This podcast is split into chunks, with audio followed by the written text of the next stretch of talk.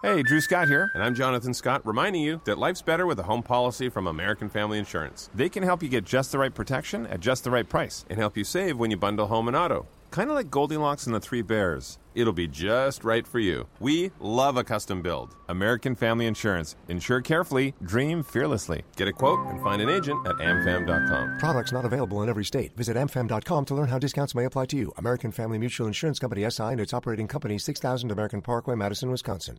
Hey guys, it is Ryan. I'm not sure if you know this about me, but I'm a bit of a fun fanatic when I can. I like to work, but I like fun too. It's a thing. And now the truth is out there. I can tell you about my favorite place to have fun Chumba Casino. They have hundreds of social casino style games to choose from, with new games released each week. You can play for free anytime, anywhere and each day brings a new chance to collect daily bonuses. So join me in the fun. Sign up now at ChumbaCasino.com. No purchase necessary. VGW. Void were prohibited by law. See terms and conditions. 18 plus.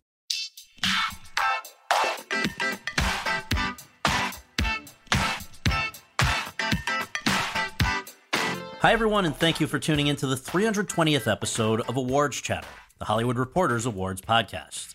I'm the host, Scott Feinberg, and my guest today is one of the most talented up and comers in show business. She only just turned 33, but she is already an Emmy, Grammy, and Tony winner. And at the Academy Awards on February 9th, she will have two opportunities to become the youngest EGOT ever.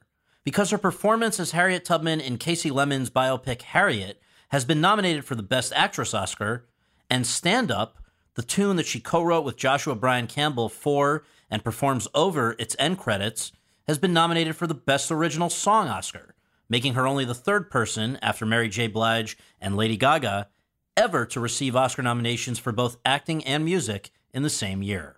I'm talking, of course, about Cynthia Erivo.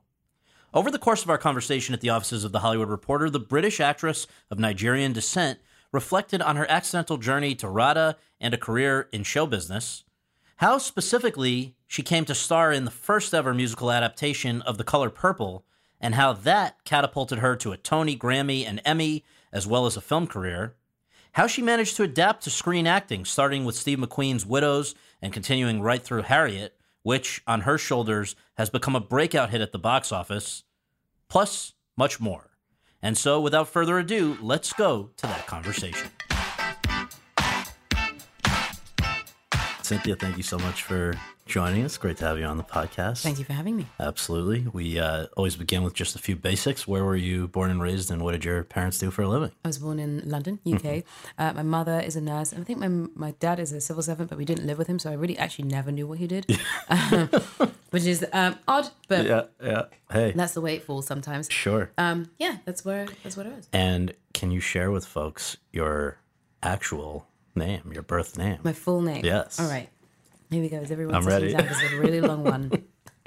My name is Cynthia Chinasoku Onyedemanazu Amarachuku Uezoke Achemina Erivo.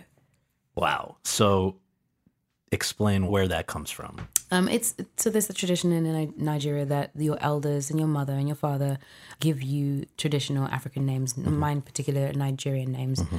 Ibo is the tribe I'm from, mm-hmm. and so I think one of my mother gave me two names. My great grandma gave me a name, and my grandma gave me a name. I think my sis, my mother's older sister as well. And both of your parents were from Nigeria? Yes, both First generation. first generation. And and so how do you think that shaped you? I I can only imagine having, you know, I have one parent who's not from America. You you have two. there's a real sense of like determination to to succeed or to Yeah. do well. Um, and my mum, I guess she's an anomaly because though she wanted me to do well, she's also a really gentle spirit. So her way of making sure that I did well was to allow me to to dream about doing whatever I wanted to do, and just telling me that you could I could achieve it as long as I worked hard.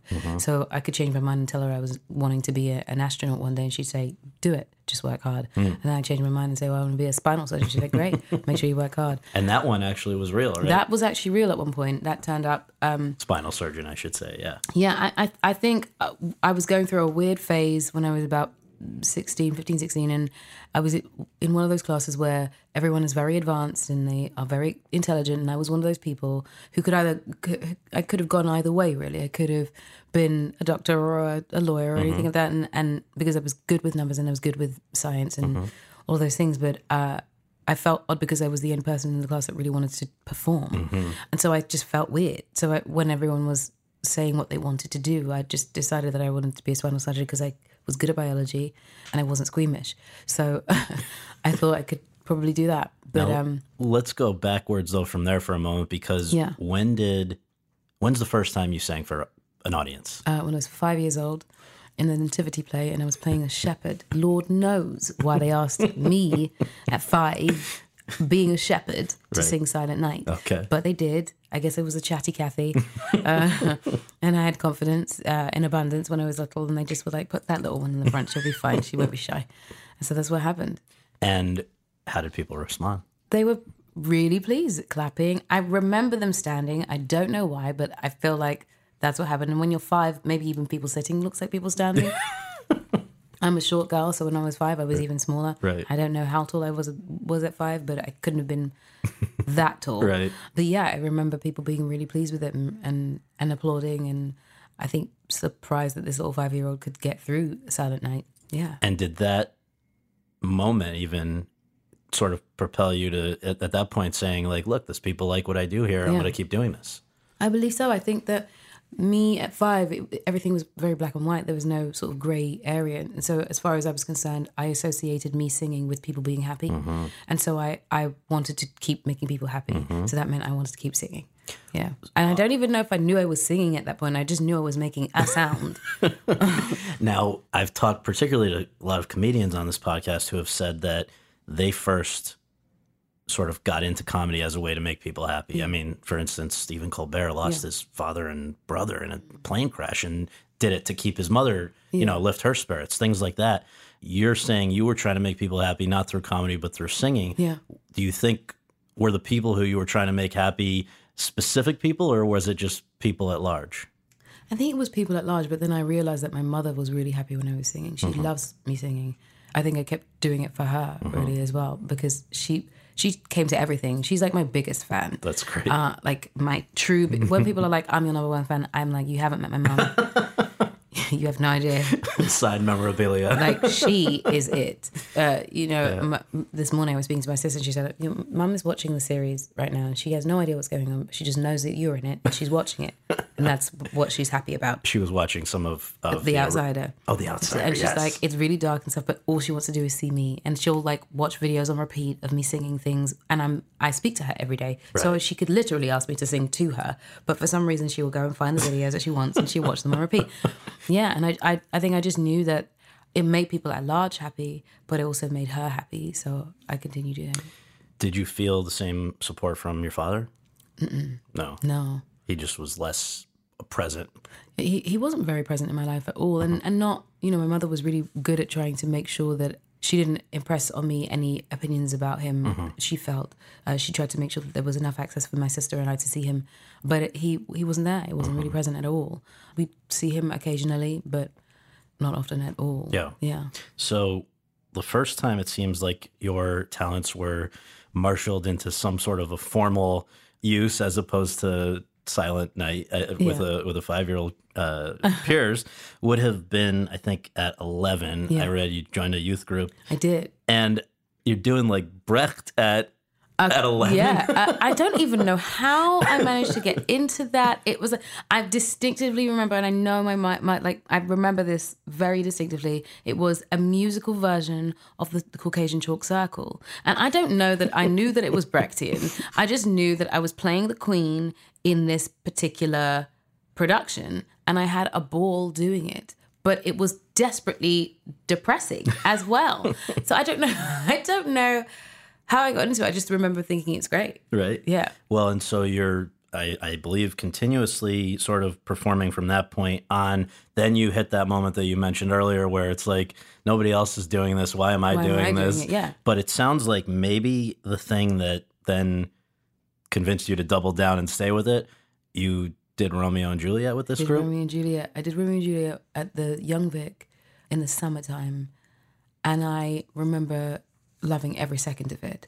The Young Vic does, uh, and I, I don't know if they still do, but they did at the time youth productions of whatever was in the main house that time. And at that time, it was a, it was like a Polish circus company doing Romeo and Juliet, which I thought was stunning. Mm. I remember like not knowing what the heck was going on at the same time, being completely enthralled, watching Juliet walking on a tightrope and like Romeo like on the silks. It's just it was just mind blowing, and I was like, this is so crazy. And then we did a youth production of Romeo and Juliet, and I played Juliet, and I just remember loving the words, like loving being able to speak those words and And obviously, this is not musical. So this was No. you acting. straight up just acting, no singing at all. and I had there it. been much of that non-musical acting up to that point? No, not really. Yeah. Not really at all. I, I mean, I did. I mostly was doing musicals at at school. They Mm-hmm. would do like musical productions at, at the end of the year at school, and I did uh, My Fair Lady and uh, Bugsy Malone. Oh yeah, Bugsy Malone. Bugsy Malone. Yeah, we did that. then Romeo and Juliet sort of came sh- shortly after that, and I was obsessed with it. I loved it. And then when I went back to school, the last thing I did there, I think, was Guys and Dolls, and I played Sarah Brown. So all of that being said, when you actually when it came time to go off to university, Mm-hmm. you were not going to pursue drama No, or singing. No, I, I had no idea that there was a place for people to go and study it. I just didn't know. And I was singing outside as like a backing vocalist, and I was I'd be at like nightclubs and I'd be doing the BVs for it, and I, I was happy to do that. I just didn't know that there was any other way. And then I bumped into my uh, the woman who took the the summer score for Romeo and Juliet, This is Ray McKen. Uh, Ray McKen. Okay. Uh, it was peculiar because I was like, I don't understand what you're doing here. I'm 20 years old, and I, I already knew that when I was because I was studying music psychology at col- uh, university uh, because I felt I, I was trying to find something that would allow me to still have access to music and to performance. I just didn't know that there was any other thing there. Right. I remember feeling like when I was doing this course that I was deeply unfulfilled and I was not stimulated in any way. And I was finding it really easy to hand in papers and I was passing and I didn't really need to do very much to do that. And I, I just felt like it was all wrong. So I made a decision to quit. I didn't tell my mum. How far into it? At this is at University This is like the London. second. I, I I got through the first year fine. Uh, this is in second year. Halfway through the second year, I was like, I got this doesn't work at all. and that was be- you made that decision before or after speaking with Ray. This is uh, this is before. Before. so I had I'd quit university and I, and I knew that the Stratford Theatre Royal had this young actors company that they were going to start and I was going to audition for it. So I auditioned for it and got in it. I got in, but I didn't know who was going to take the course.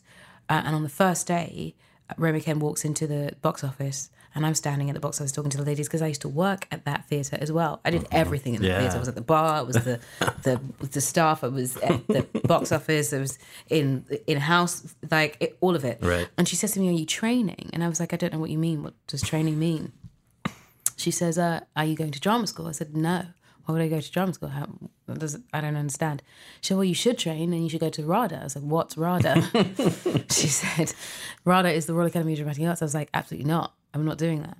How- Why would you rule it out? Because did it just seem it just seemed impossible. Like, Yeah. it, I mean, just by the Royal Academy of Dramatic Arts, like, am I Right. really going to get in? what was actually going to? I'm not going to. It's not going to happen. And I was like, I'm not going to get into this place at all. Uh, so I'm not going to do it. And she threatened me. She said, if you don't come upstairs and fill in the application forms, you're not coming on to do this course. I won't let you.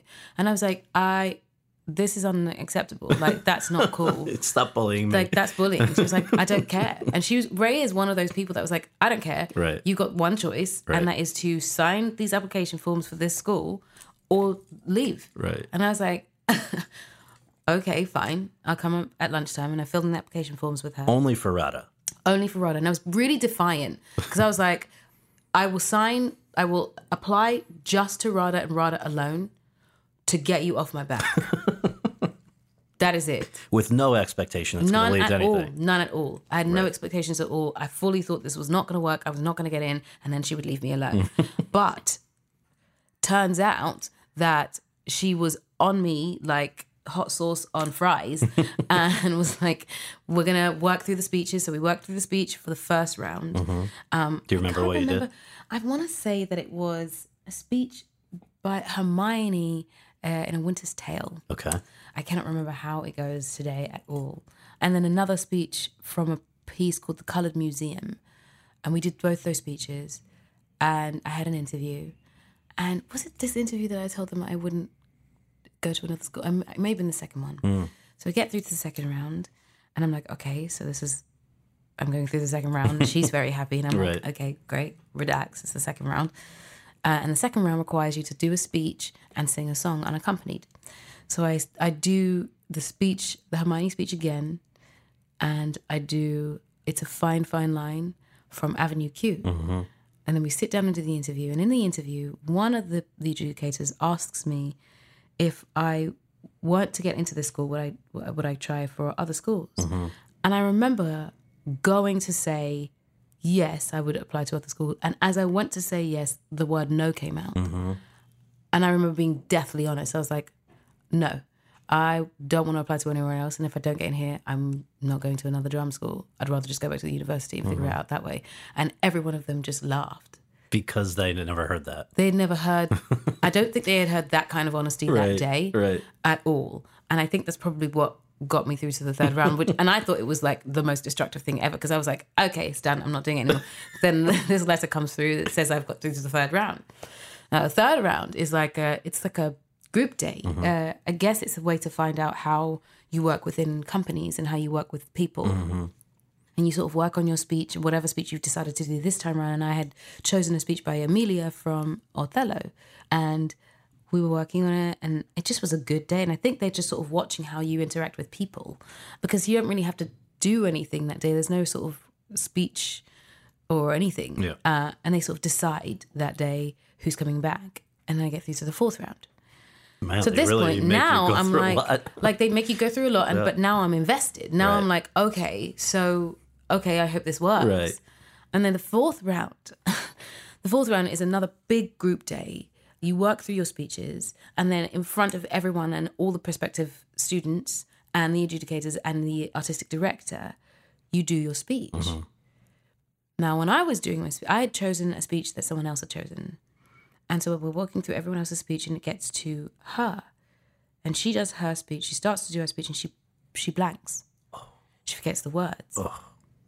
And so I don't I didn't think, I just fed her the line. oh wow, that's nice. So we do this speech back and forth. So I'm feeding her the lines. Yeah. And I feed her another line and then she's off and she's fine again. Yeah, And then I get up and do the same speech.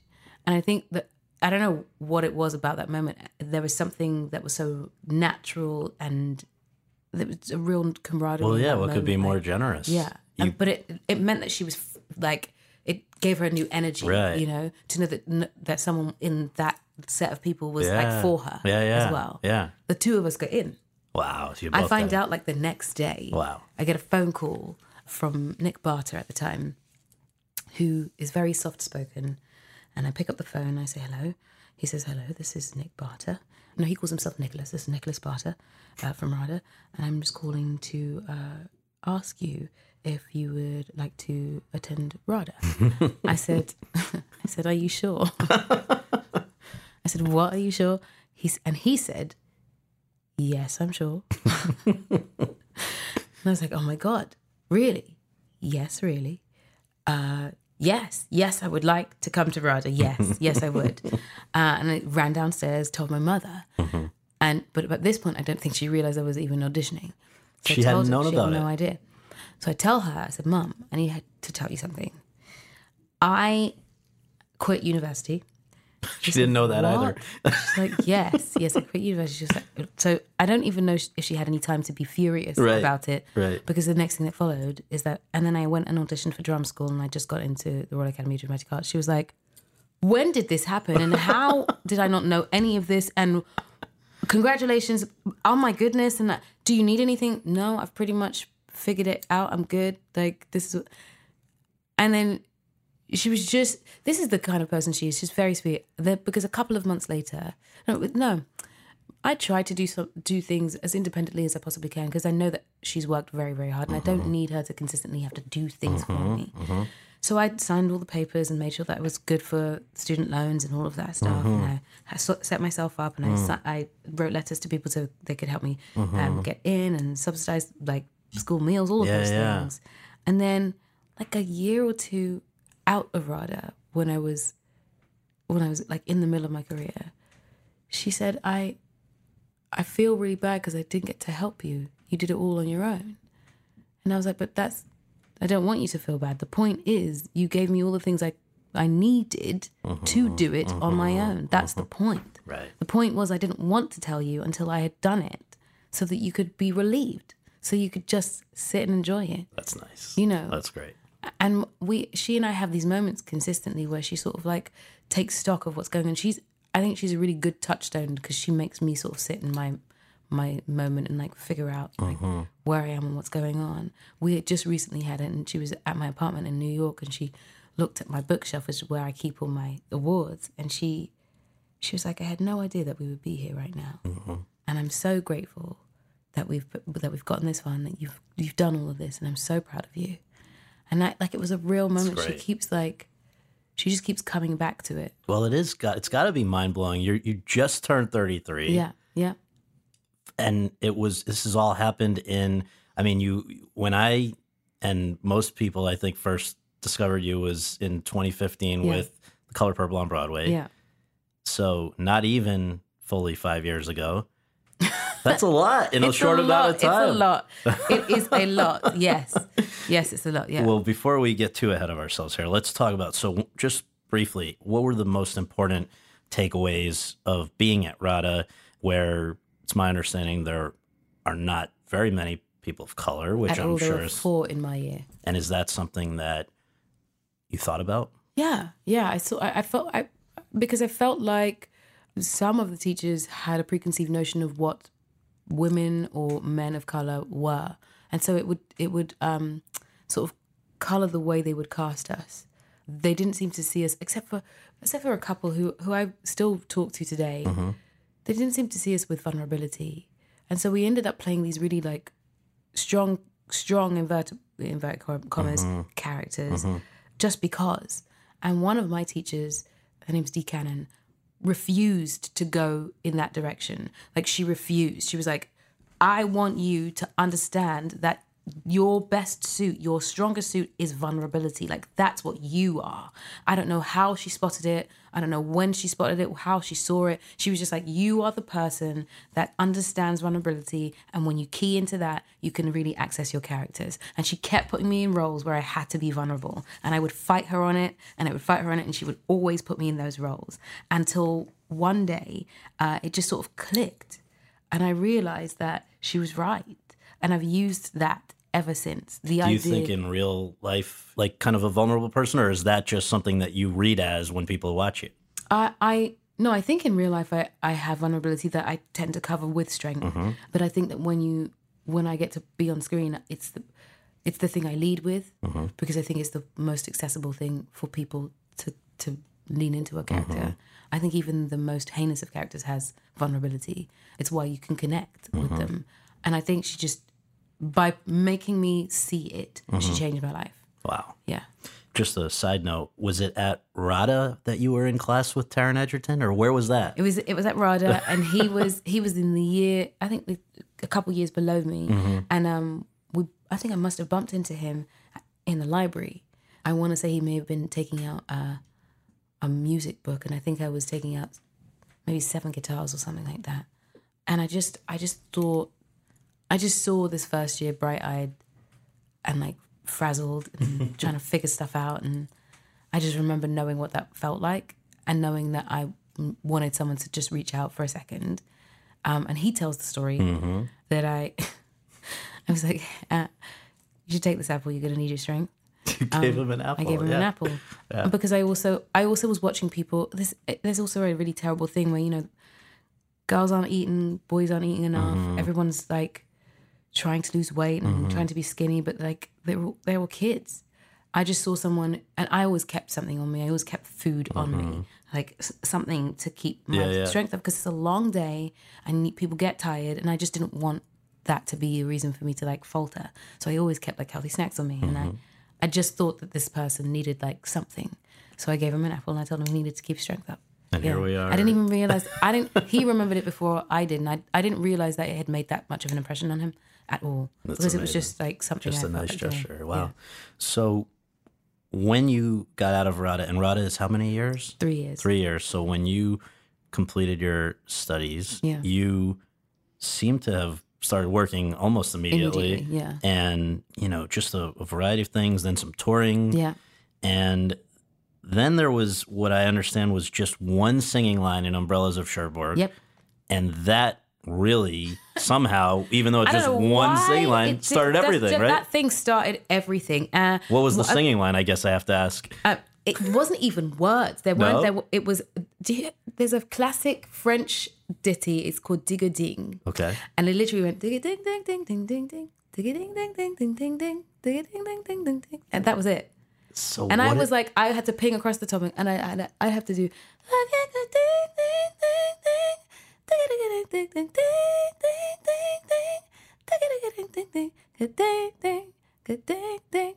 That was it. oh my God. And for some reason, like I, I, because I was playing a character in it, but it wasn't like I wasn't the lead in it. She was sort of supporting, mm-hmm. and I loved playing that role. But that I think that particular thing, mm-hmm.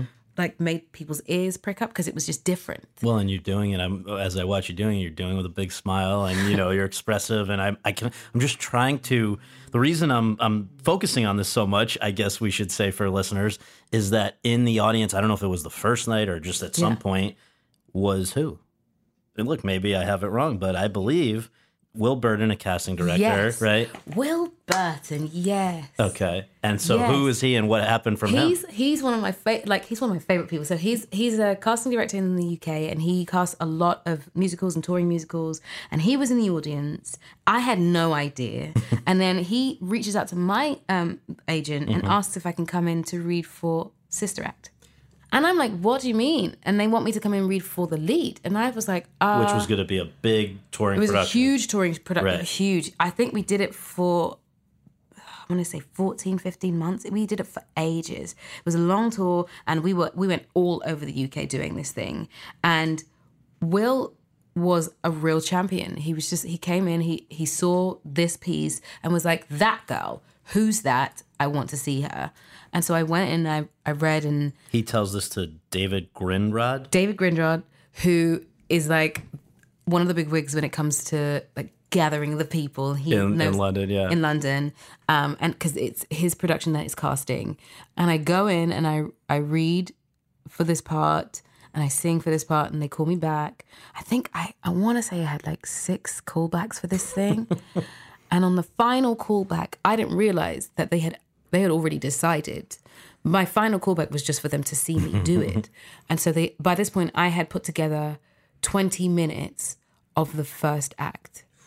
So like from the top to Fabulous Baby, which is like the big song that she does at the top of the act. We should say this is the character that people will remember Whoopi Goldberg playing in the film. Yes. The first, uh, well, let's leave it. Let me leave it. There. Yeah, it's kind of like based on the first Yeah, film. yeah. This one. And so I do this thing and Jerry Zaks is in the room, Steve Beckler, who I still talk to today, who is one of the most incredible people in the world.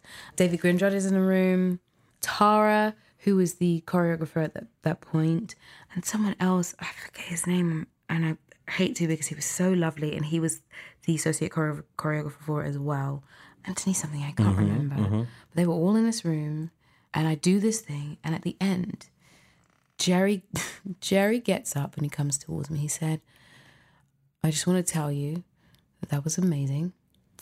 And it is okay to celebrate because we would like to cast you as Deloris Van Cartier. I burst into tears in the room because I had no idea that they had already decided. I like, this is crazy.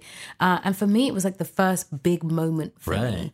And I toured around the UK with it. Um, it was my first sort of learning what it was to Well, you really said do that like, was like one of the happiest moments of your life. Yeah, to get that, it really was. And we should just, uh, of course, note this was the first, but not the last time you would play a part originated by Whoopi Yes. Goldberg. First, not the So- last at all. Yes. So you were starring in Sister Act. Yes. When? How did you first hear about the color purple? It, it- so it, it's weird because these shows they sort of come through, come down the grapevine, and as people start buzzing about it and talking about it, and when I heard about it, for some reason, it, like a light switch went on. I was like, I just, I just knew that I was supposed to be playing that part, and I was like, The one in the color purple. the one in the yeah. color purple. I knew that I wanted to play Celie. I knew that that was the role I was supposed to play. But it had never even been seen as a musical. been seen. I know. I know.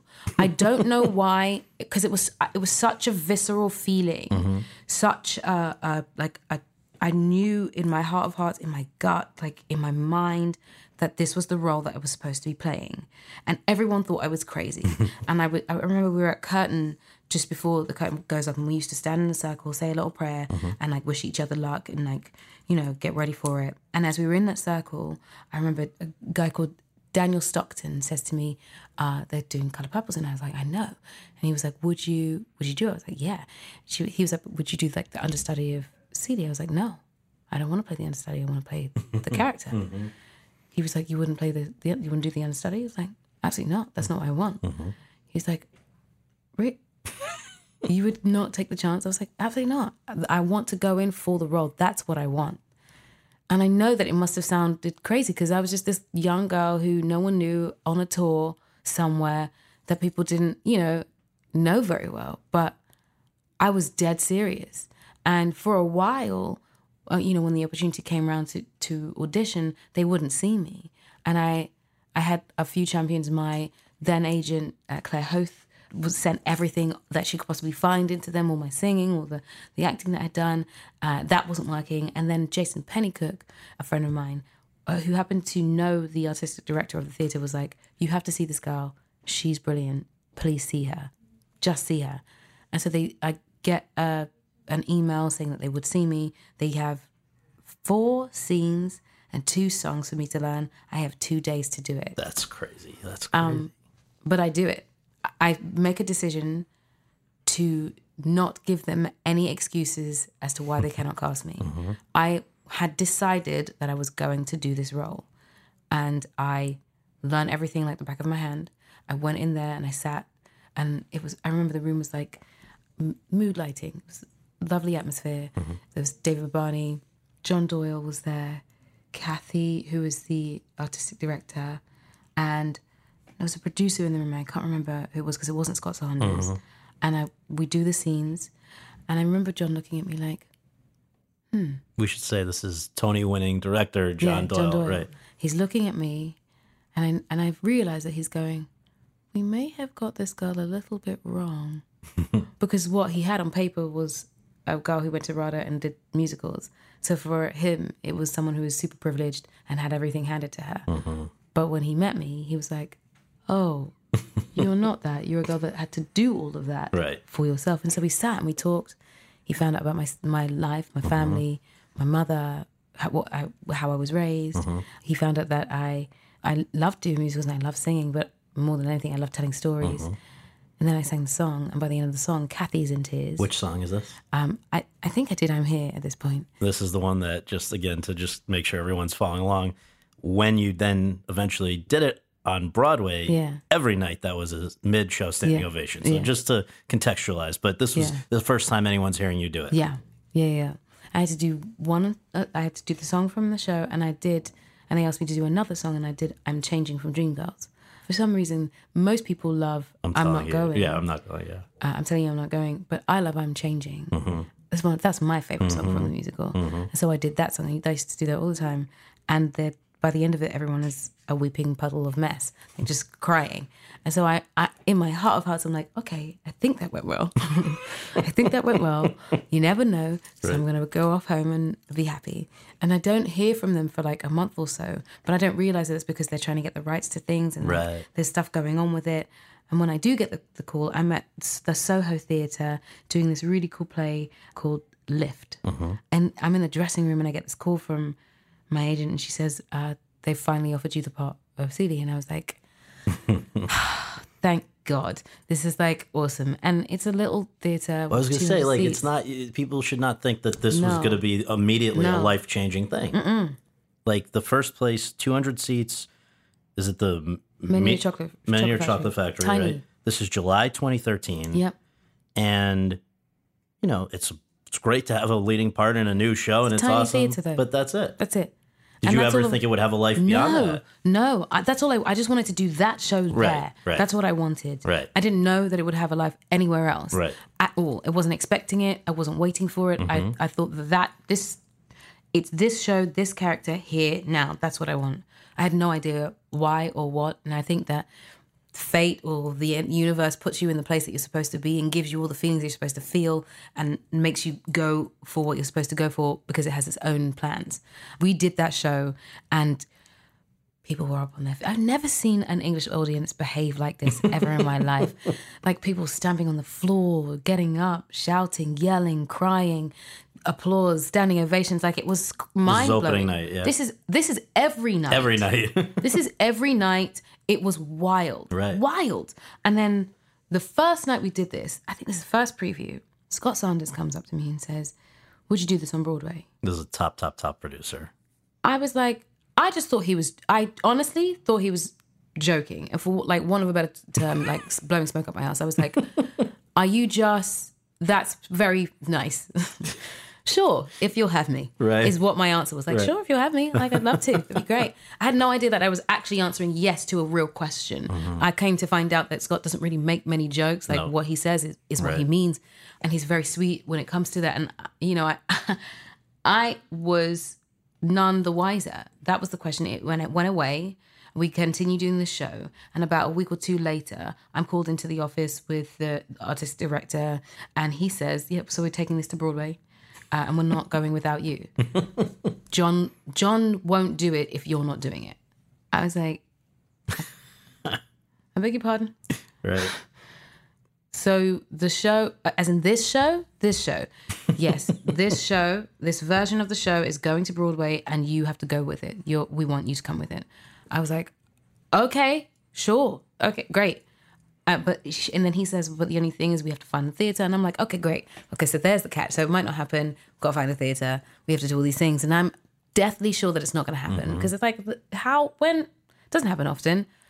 They find a theater. We found a theater. Okay, so that's one more confirmation. Okay, fine. then they cast. Um, they announced the cast uh, that they had found Jennifer and Jennifer Hudson and Danielle Brooks to do Avery and uh, Sofia, and I was like, I think this is actually happening. Oh my god. oh my god, this is actually happening. And the deal starts getting worked out, and I'm like, oh, oh my goodness, this is actually happening. I don't think it was until the day I got to the airport that I truly understood that this was going to happen. And I'm at the airport and I realize that I'm leaving like my family behind for for a while. As far as I was concerned, I thought it was coming back. But my sister was like, This is it. This is it. You're not coming home. And I was like, How do you know that? She says, I just know. Not coming back. And she hates crying. So she does this thing where when she feels the tears come, she puts her head up in the air so because she, she thinks the tears go back. uh, and so we're at the door as I, I'm about to leave. And she has like a little gift for me. It's a pro- oh my goodness. This little gift is a charm in the shape of an Oscar.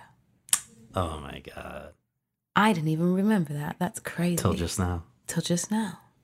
That's Wow. That's unbelievable. Yeah, she gave me the wow. so, uh, wow. I didn't even remember that. Oh my goodness. She was only off by one. You you might have two. She uh, she gives me this charm, uh, and I say, uh, she says, uh, "Why have you left your stuff back in the room?" I said, "What do you mean? Why have I left my stuff back in my room?" She said, "You're not coming back." Said, "What do you mean you're not coming back?" She said, "You're not coming back." I said, "How do you know that?" She says, "I "Just know." Then she puts her head up in the air. I go, "You, are you gonna cry?" She goes, mm-hmm. I said, "Okay." Can I give you a hug? She says, "Okay."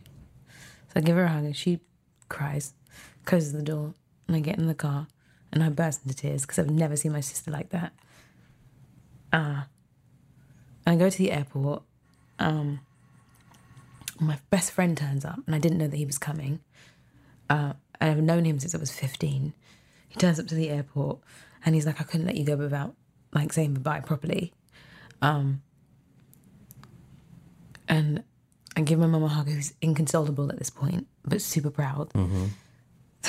and go through security, get to the gate, and uh, just I sit I sit down for a second, and I I go to it's time to board, and I get my my ticket, and I get to the front, and I can't stop crying. And the woman says, Are you okay? And I'm like, I don't know. so she says, I think you should take a seat for a while. Just take a, a seat for a second. So sit down. And honestly, there was a 50 50 chance about whether I would get on the plane or not. I was like, I don't know if I can do this.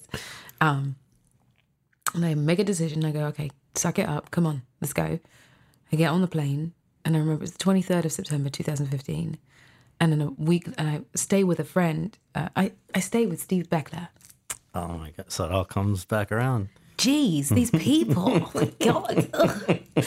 I stay with Steve Beckler because I, I remember um, he he was always really helpful. He stayed in touch after the cut- after Sister Act, and he was always really encouraging. For some reason, for some reason, he was like, I just he just saw something in me, and like he wanted to be there to help. And I call him and I tell him I'm coming to New York to do this play, and he knows. And I say, Well, I haven't got anywhere to stay for a, a week or two. And he's like, Come stay with me. So I stay with him and his husband. And they have this beautiful, beautiful home on a lake somewhere. And it's like a minute to like process and breathe. Uh, they have this bedroom that they call the Cynthia room. uh, they like, it's your room, so you stay there. Uh, whenever you come, that's your room. That's stay. great.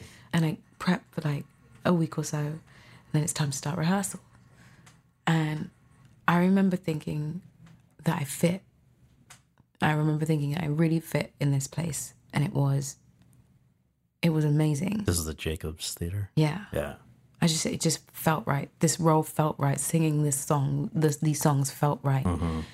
I just didn't know how much it would change my life. Like it changed my life. Everything.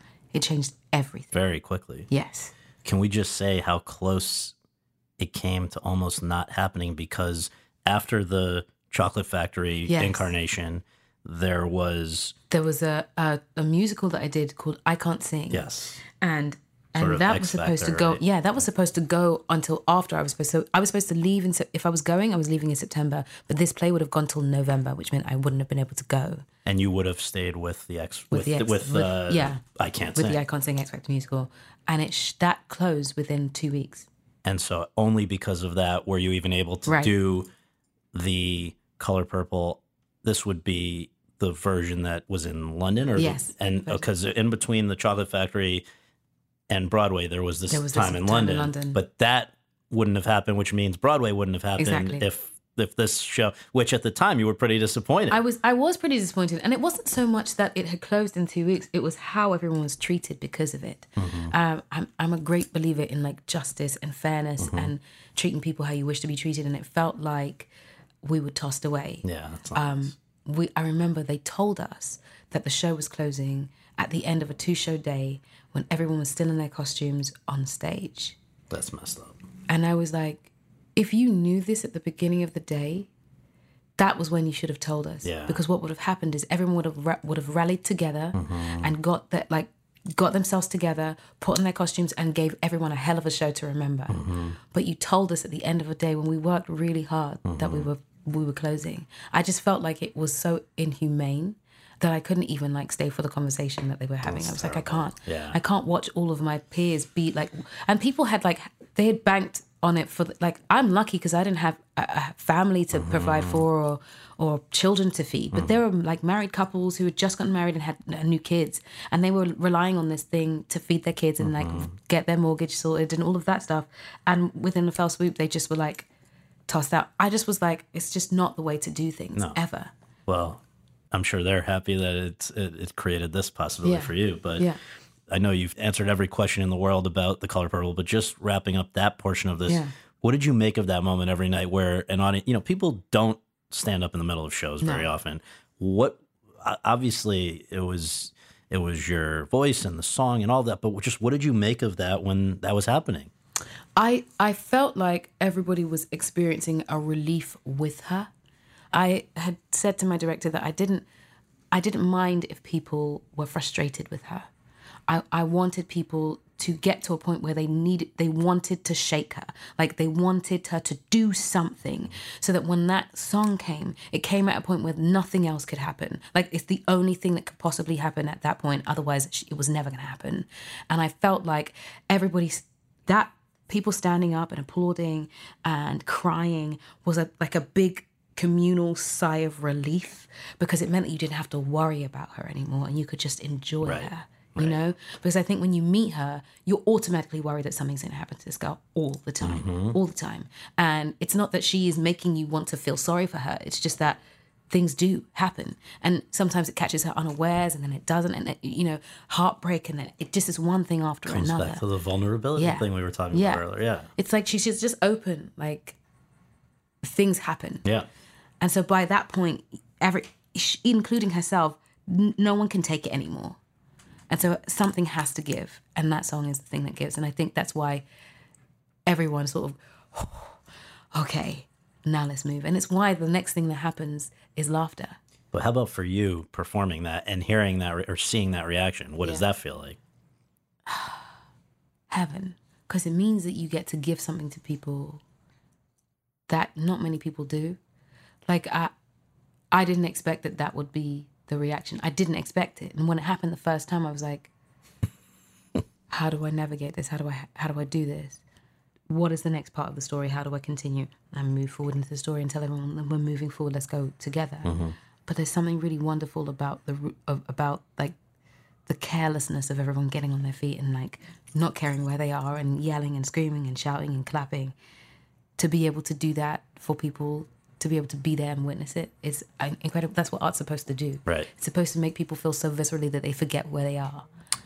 So it was right around that time. I mean, I was lucky enough to see the show, and then right around that time, you get, you know, I guess several months into it, you get your Tony nomination. Yeah.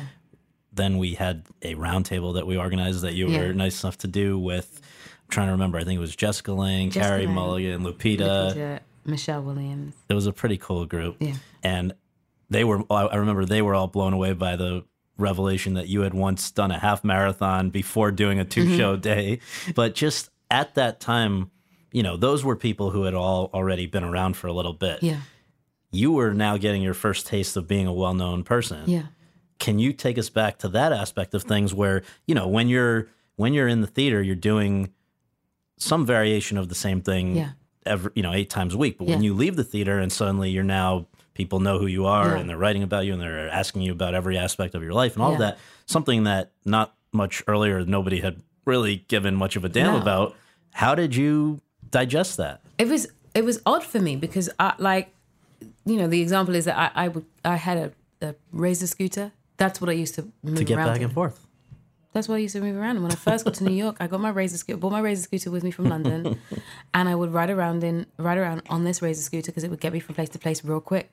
And there was, I think, one day when I was on the way to the gym and someone stopped me, like this is on the twenty fifth or something Mm-hmm, like that, and I was like.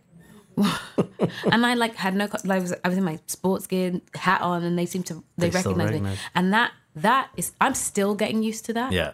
I'm still getting used to the fact that like anonymity is not not what I have anymore. Um, but I think there's a way to handle it with grace Yep. and to realize that everyone is human and to you know in those moments when you meet new people and they they get excited to just sort of like remind them I'm also human too. like we're all we're all Right. in this together. right right Um, but when I was experiencing it that first time, it was surreal. You know, I'm sitting at the table with people who I've only watched on television, which to me was crazy. But it was amazing, you know, to feel like I could be amongst these people. Felt really good.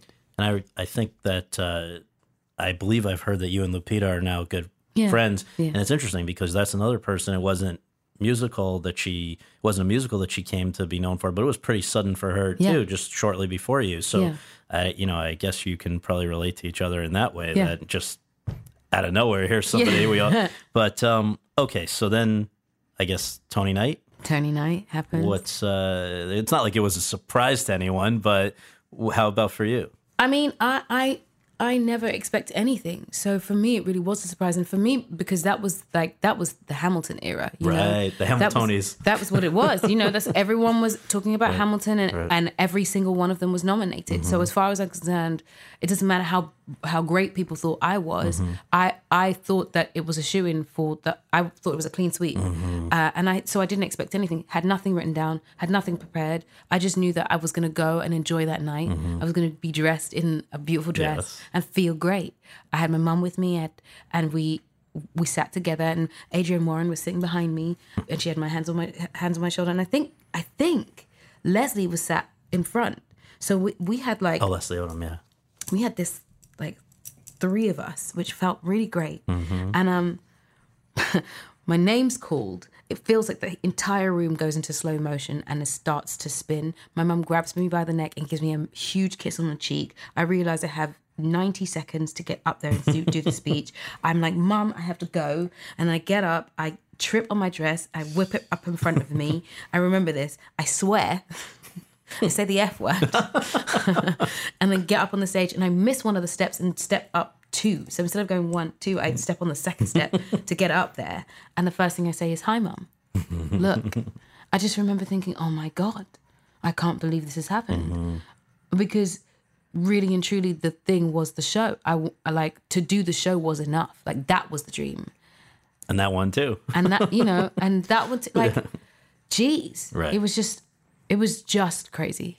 Well, that was it was a cool night to be there. I remember there was the, it was a weird vibe because I think it was right after that uh, Yeah. nightclub shooting. Yes. Yeah, and- yeah. But it ended up being very, you know, nice celebration. But now out of the color purple came basically it seems like almost everything since. Everything right? since. So let's just touch upon these different things. I mean, for one, the performance at the Kennedy Center Yes. honors, where your audience was not only President Obama, but who else was kind of nodding along? Aretha Franklin. Who you're now playing. Playing. so I mean, it's just these all these, all these kind ties of- together, Yeah, yeah. So that was cool. Then, what we just to keep the chronology right, the first film that you were asked to do, I think, and that you shot, but the second one released, Yeah. was Widows. Yes. For Steve McQueen, coming off of 12 Years a Slave. Correct. With Lupita. Just, Right. Again, all unbelievable how it all comes together. So, Belle, the character you're playing, hairstylist, single mom. Yeah. You didn't even have to audition for that No, one, right? I didn't. I sat with him and had a meeting, and he saw the show after he met me. Wow. So he was he was sold without even the show. Viola, I, I was looking through all your old interviews. Long before that came about, you were saying she was somebody that you Yes. probably most wanted to work with. Yes. So now you're doing that with her, playing a character who I guess you know the backstory. From what I understand, you and Steve figured out she she maybe was a bisexual, Mm-hmm. but you come into this world that Viola's sort of running, Yeah. and it ends with that great dialogue free Yeah. moment. I, I guess the the overarching question that I want to ask is. Yes, what's it like to work with her, but also what's it like to act for a camera for the first time in a I mean, you'd done some TV or Yeah. whatever, but like this is a different ballgame. yeah, completely. And It was really daunting, and I was ner- very nervous the first day. Very nervous because I had no idea what to expect.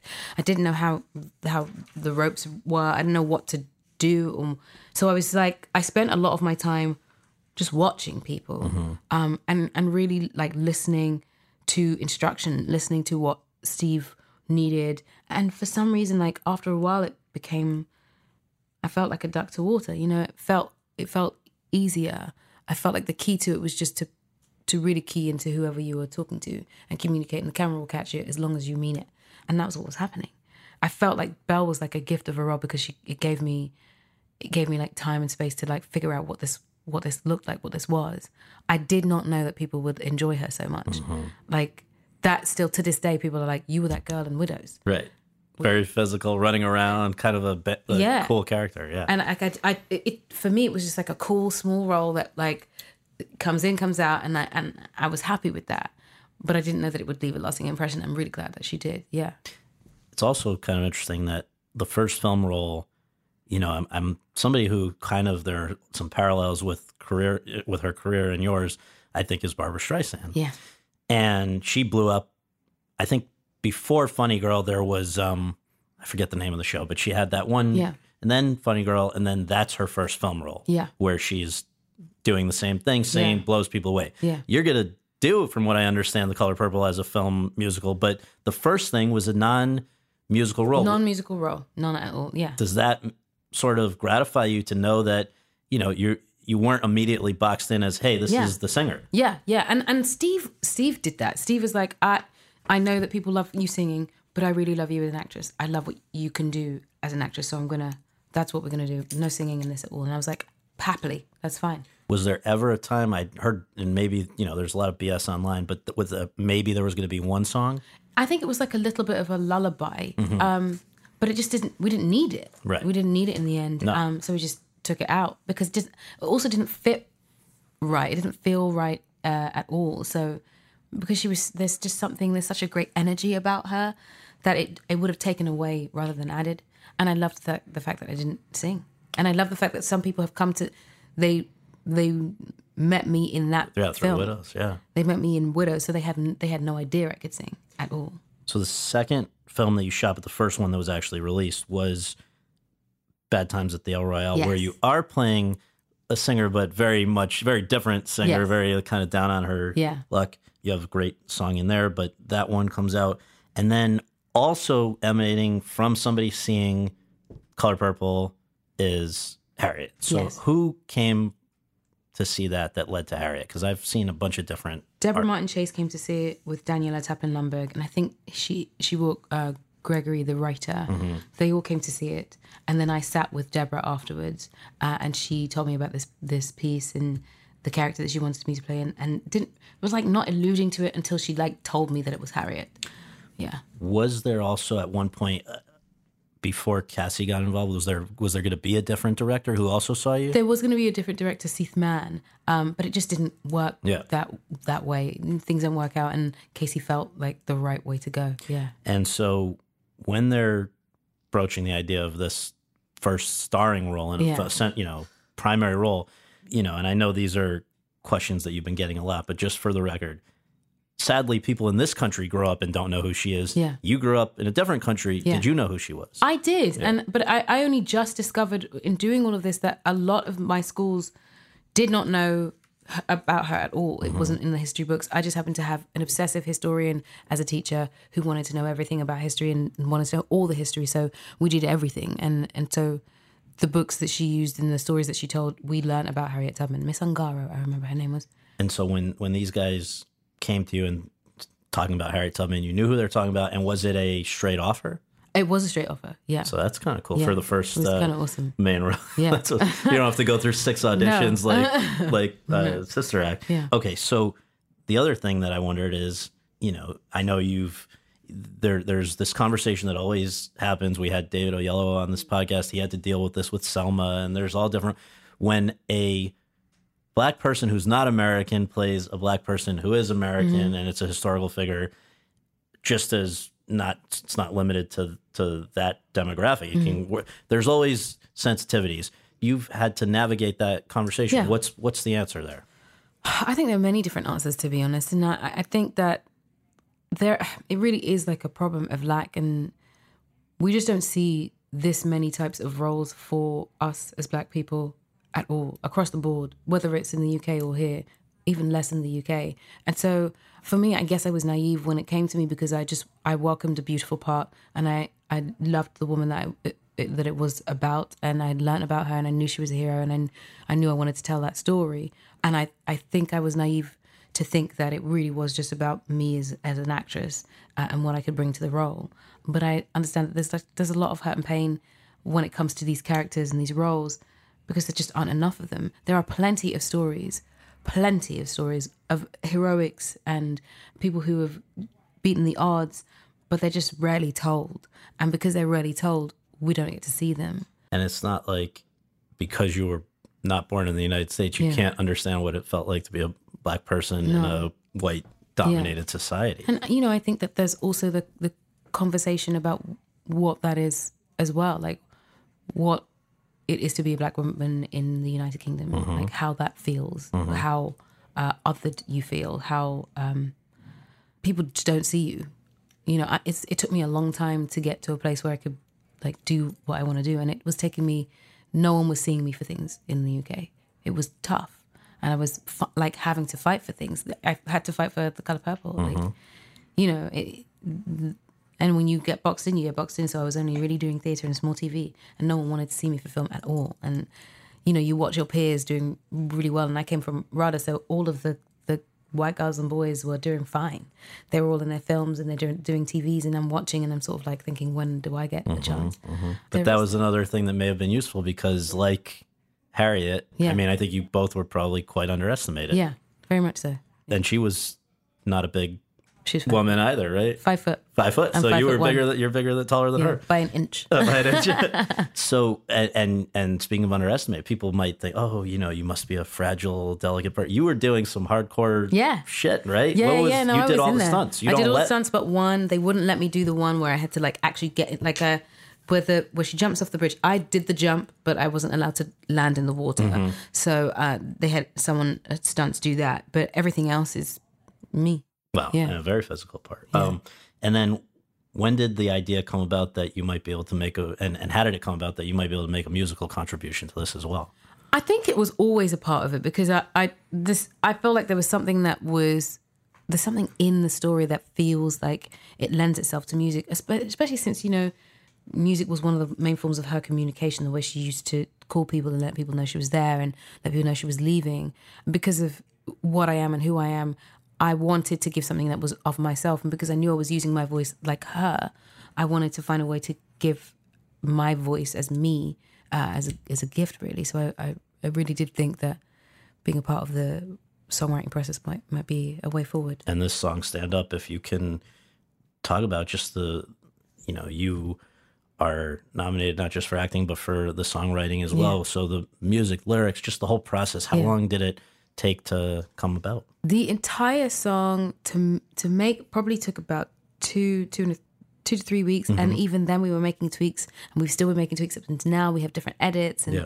uh, different uh, orchestrations and all of those things. Um, to write it, so Joshua had come to us with a, with a, a cut of the song already, and I heard it and I thought it was great, but I felt like it was sort of missing the feminine in it, and I felt like it needed just something else. So we sat together and rewrote. I think we were together for maybe three hours to rewrite the song. And I pulled in Will, my producer, who really helped to um, shape the sound of it.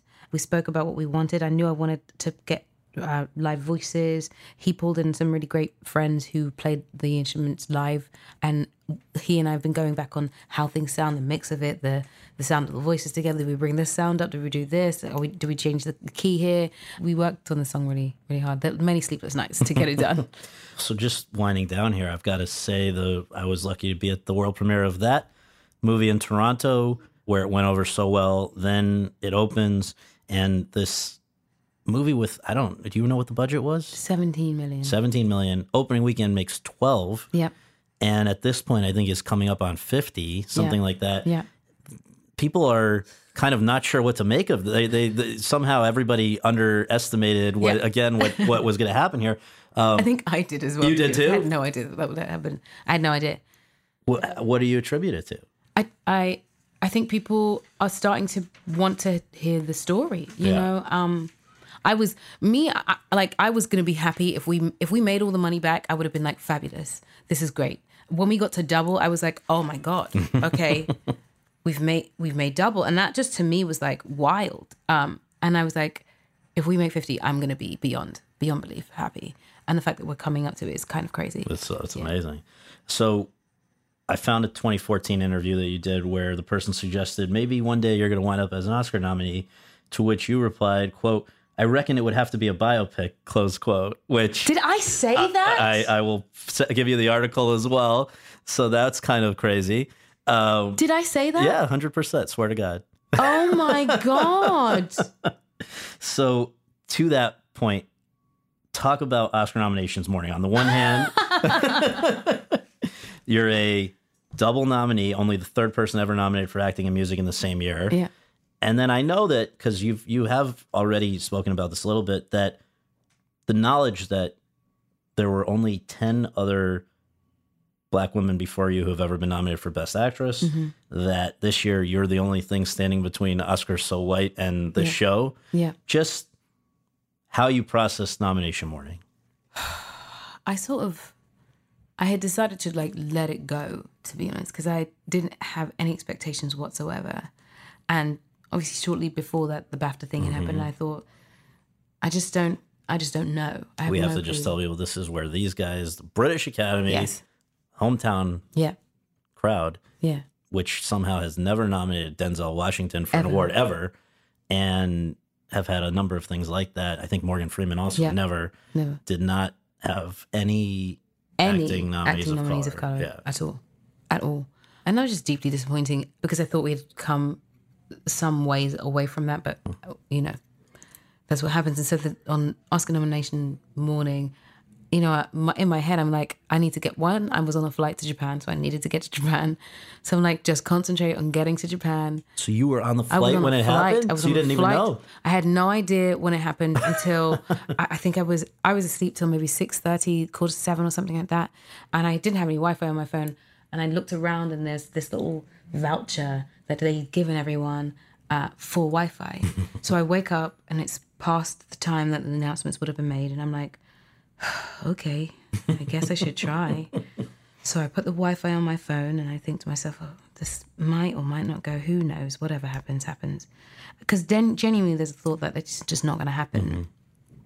So the Wi-Fi gets downloaded on my phone, and uh, nothing happens for a second. So I'm like, okay, That's it. that's it. It's cool.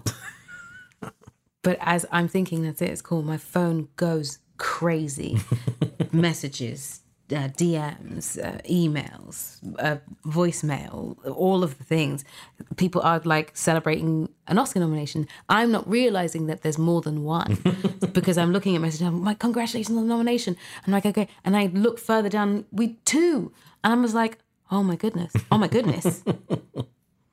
Oh my goodness. I'm like on a plane. I can't talk to anyone. I'm like trying to figure out how do I do this? Like, what's going on? I tell the stewardess that I've been nominated for an Oscar. She then tells the rest of the stewardesses on the plane, and they all come over and they're really sweet. And I get like a fruit plate, and it's really sweet. And they give a card. Um, I sneak a phone call to my mum because in the air you can call on Wi-Fi. Don't tell anyone. but I, I, it was a, a naughty thing that I did. I, I, I sneak and call my mum because I have to let her know. Yeah. She's beyond belief, and I'm like, I'm so sorry, I can't be on the phone for that long. I have to call you when I get off. But I've been nominated for. She didn't know already. She had no idea because she's in London. It's all different times, like, right. different time. I don't even know how because I think I had resigned myself to just believing it wasn't going to happen. Mm-hmm.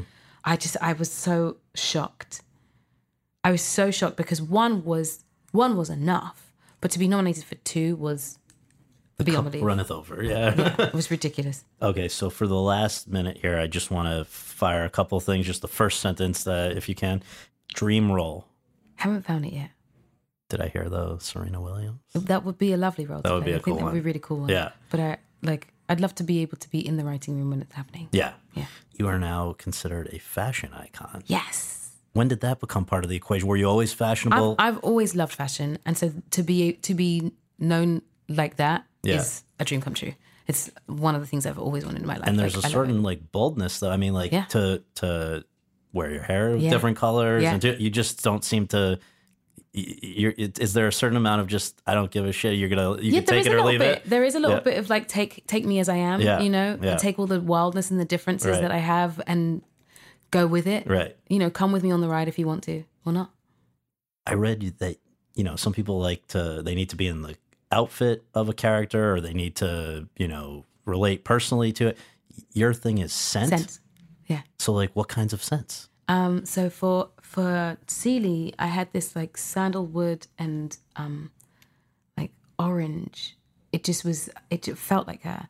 For Harriet, it was frankincense and lavender, like oil. For Aretha, it's a. I use like a Tom Ford. It's like a rich, heavy scent because it's like there's something about it that feels like money, and I, that, that's what she is, you know. Um, and for for uh, Belle, it was more like a like a sweet scent. I can't remember what I used, but it was sweet because I wanted it to be the antithesis of what everyone was seeing, and I don't know what it is. I feel like it's like a real memory recall. Like you know, when you walk past someone and you smell them, you you automatically remember who they are. Like, you might not remember their name, but you remember where you were when you met them and who who they are. Uh, which is why I want that for the characters. It's almost like a reminder for me. Usually, it's the scent and the music that they listen to. That's cool. Yeah. Lastly, tell me what goes through your head when you hear and think about this word. Or I don't know if it's even a word. Is it an acronym? I don't know what you would call it. you know what I'm going to say? Yeah. You go ahead. Tell me what I'm going to say. Are you gonna say EGOT? Yes.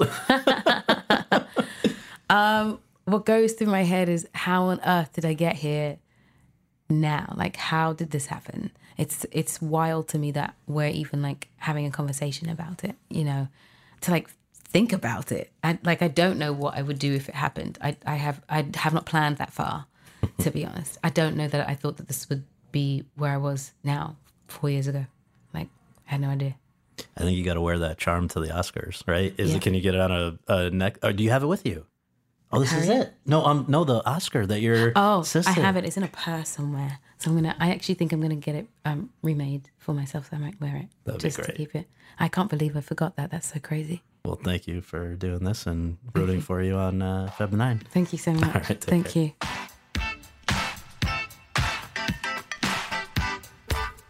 Thanks very much for tuning in to Awards Chatter. We really appreciate you taking the time to do that and would really appreciate you taking a minute more to subscribe to our podcast for free on iTunes or your podcast app and to leave us a rating as well. If you have any questions, comments, or concerns, you can reach me via Twitter at twitter.com slash Scott Feinberg. And you can follow all of my coverage between episodes at thr.com slash the race. Finally, be sure to check out the other podcasts that are part of the Hollywood Reporters Podcast Network, all of which are excellent. Lesley Goldberg and Daniel Feinberg's TV's Top 5, Seth Abramovich and Chip Pope's It Happened in Hollywood, Carolyn Giardina's Behind the Screen, and Josh Wigler's Series Regular. On behalf of all of us at The Hollywood Reporter, thanks for tuning in. With the Lucky Land slots, you can get lucky just about anywhere. This is your captain speaking. Uh, we've got clear runway and the weather's fine, but we're just going to circle up here a while and uh, get lucky. No, no, nothing like that. It's just these cash prizes add up quick. So I suggest you sit back, keep your tray table upright, and start getting lucky. Play for free at LuckyLandSlots.com. Are you feeling lucky? No purchase necessary. Void where prohibited by law. 18 plus terms and conditions apply. See website for details.